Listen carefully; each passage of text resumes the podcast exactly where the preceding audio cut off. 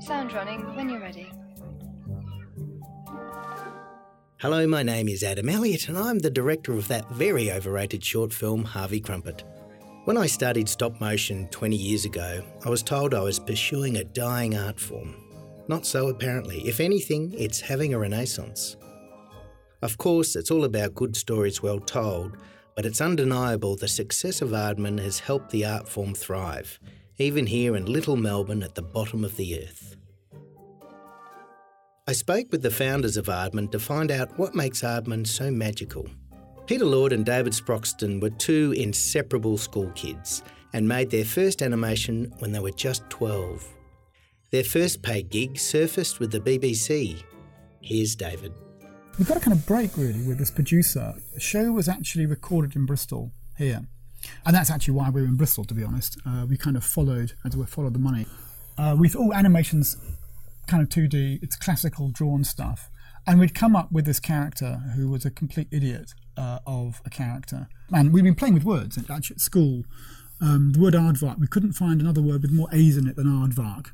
And we thought this is a hilarious word. What about an odd man? We should have probably put M double A N actually. We did this little sequence, and the BBC actually bought it for the grand sum of about twenty five quid.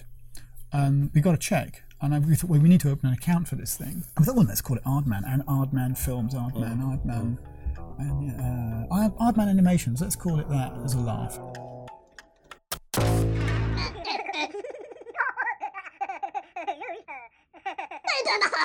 Ten years later, a star was born and Morph became a cult TV children's series. We just started playing around with clay work. Pete was a, a natural sculptor, and I think he really loved bringing this little character to life. I mean, there was real delight the fact you could take a lump of clay, animate it, give it character, give it real life, do things with it. But we'll talk about Morph later. Everybody knows the moon's made of cheese. Over the years, Aardman has collected along the way a terrific assortment of creative souls.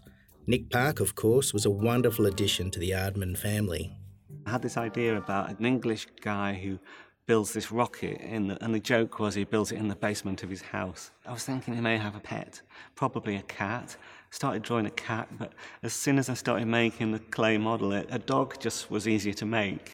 I'd bitten off more than I could chew with, with Grand Day Out. The script was about 20 pages long, and there was one paragraph that just said, There is now a sequence where Wallace and Gromit build a rocket.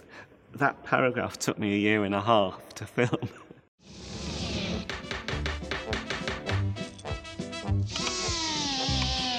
I got very disillusioned at times and had absolutely no money at all. I was living in a grotty little bedsit in Cricklewood, but I had to fulfill this vision, this film I had in my head. And so Peter Lord invited Nick Park to finish off his student film A Grand Day Out with Aardman's help. He was building the sets, making the puppets, doing the animation, just kind of doing everything because that's how it used to be back in the day. Nick Park was nominated for an Oscar for Grand Day Out, but he didn't win. He beat himself with his other masterpiece, Creature Comforts. This was an Academy Awards first, and since then, Nick has collected quite a few more Oscars. I feel very secure and uh, well looked after, very well looked after, and I, I'm not worried about anything. I know whatever happens, they'll look after me and put, put me where I ought to be. Me and a journalist went out trying to find people who were not that happy with where they are. The Brazilian Jaguar guy, and he hated the food and the weather and the, his little flat, and, and he stole the show. Really. If you try to compare the situations and the environment that we live here with the environment that we live in Brazil, there is a big difference. Here, you live in a very small place. The polar bears always made me laugh. Uh, they, they were a family that ran the corner shop around the corner from the studio. We told the youngest one, Andrew, don't be shy, say what you think. And so he, had, he felt this obligation just to say anything. just started talking about lion steak. My favourite food is, uh, I'm afraid to say, steak. I, uh, um, I go a long way to go and get a nice steak. Um, do you like lions as well then? Do you like steaks and chips with lions with it? Not with lions, Andrew. No, I don't like lion steak. I, I prefer the ordinary steak. The British humour, I think. Things are cool because they're not. We just are British. I think we know cynically how we could get a bigger box office, but we don't do that. We try to remember what comes naturally to us and do that. I think we've evolved to our full potential. I used to be a chaser myself. Some days I can move mountains, the next day I can't do anything. I've got to win this time. I'm not sure of the ethics of it at all, you know, of using people in this way. you know, it's, it's an odd thing. And then making them into animals. You know, what the heck? You know, it's funny. I think when you look at, you know, Creature Comforts, for example, you know, what Nick did with that film was just staggering. The, the humanity and the sense of heart that he brought to those those characters in such a simple way. I try to spend as little time in here as possible. Whether if I can't actually get out and about, I will sort of escape into books and things. Supported by a team of artists with boundless creativity, Aardman have evolved into a very broad company, and there really isn't a form they haven't tackled, from shorts to features and everything in between. They've become a laboratory of artistic experimentation and excellence in stop motion and other forms of animation.